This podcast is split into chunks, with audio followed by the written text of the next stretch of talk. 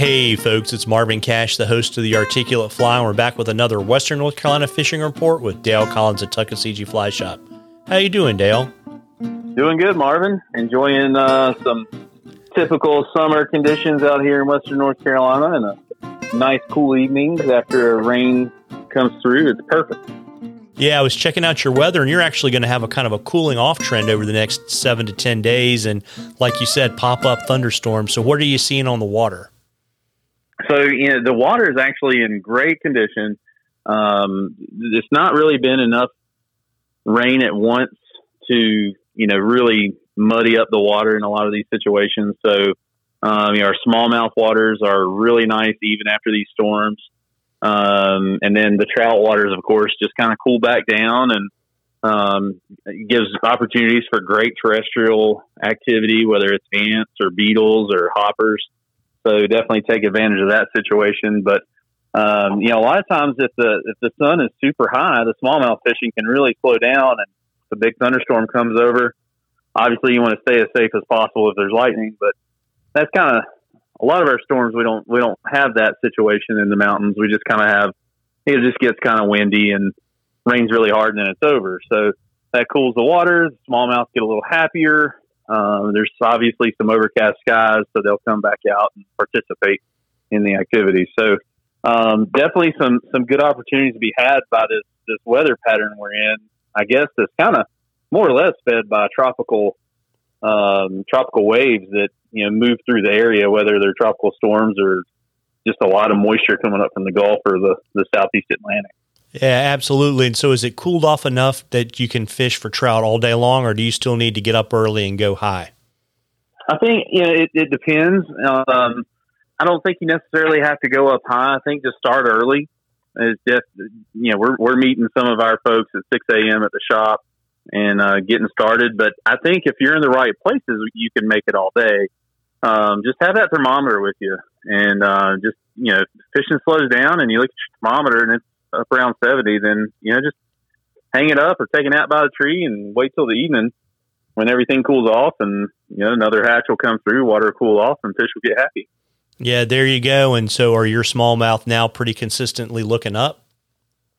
Um, you know, I, I've never felt like our smallmouth out in western North Carolina have consistently ever looked up. It seems like the streamer bite is way more productive than, let's say, a popper bite.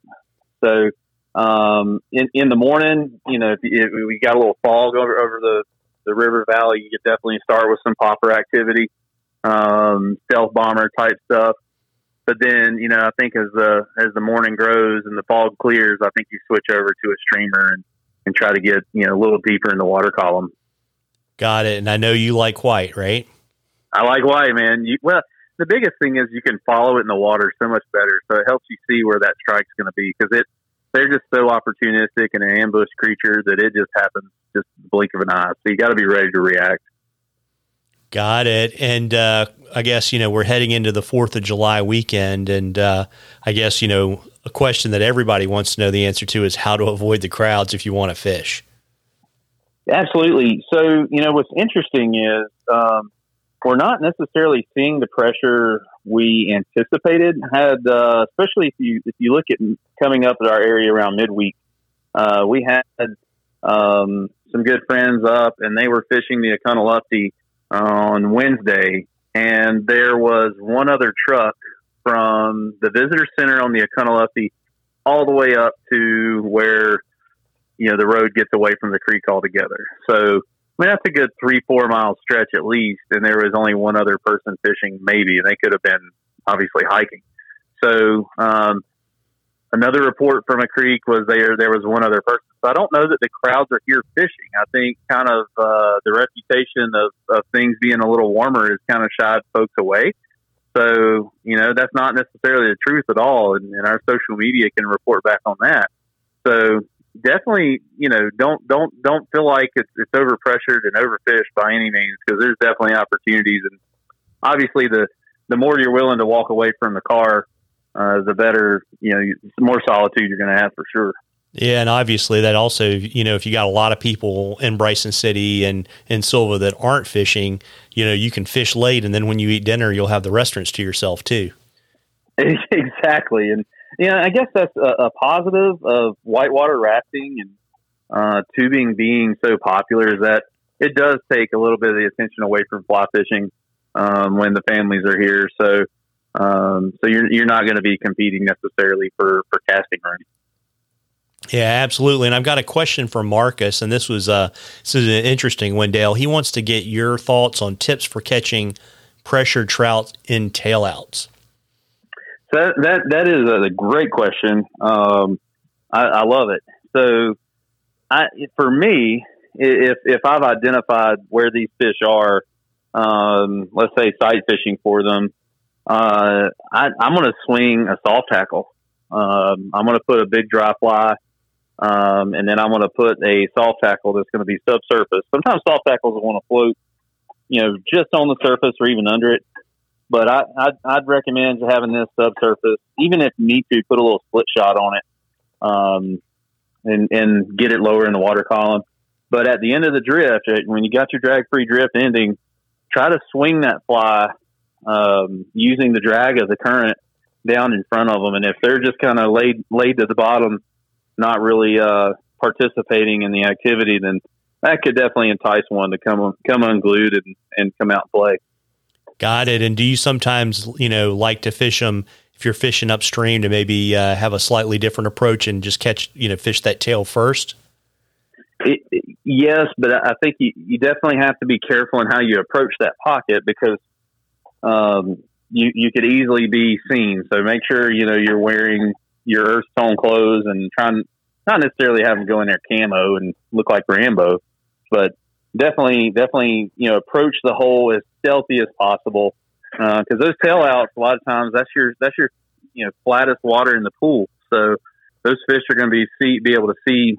Um, you know, there's less light refraction, so they're going to be able to see out of the water that much better. So I find it hard to get a really good drift when approaching from downstream. So uh, fishing directly upstream. So if you can, you know, definitely try to position yourself a little more perpendicular. But again, this is going to require some stealth, maybe some crawling. Um, just do the best you can and, and see what you see what happens. Yeah, might be time to take that ten foot rod with you too. No, that's that's I've totally just you know used this giant boulder that that's you know there along the the creek and use the boulder to to shade you a little bit. So absolutely, man, use a long pole and and dabble it over there. Yeah, well, there you go. And, you know, folks, we love questions at the Articulate Fly. You can email them to us or send them to us on our Facebook or Instagram page. And if we use your question, I'll send you some Articulate Fly swag and we will enter into a drawing for something cool from the shop at the end of the season. And, Dale, before I let you hop, why don't you let folks know where you're located, uh, how to reach you, and, of course, if you got any special 4th of July hours. Awesome. Yeah. So we're uh, Three Depot Street in Bryson City, right beside Mount Perks. We got a giant brown trout statue out in front of the shop, and we're going to be open there um, Monday through Saturday, closing on Sunday. Sunday is actually, I think, the fourth this year. Um, that's also uh, National Fish Free Day or something like that. North Carolina doesn't require a fishing permit on the Fourth of July, so there's your little fun-filled fact. Um, so yeah, eight eight a.m. five p.m. there, and then downtown Sylva, five thirty West Main Street, and then also uh, there again. We're going to be Monday through Saturday eight to five. Got it. Well, listen, folks, you owe it to yourself to get out there and catch a few tight lines. Everybody, tight lines, Dale. You too, Marvin.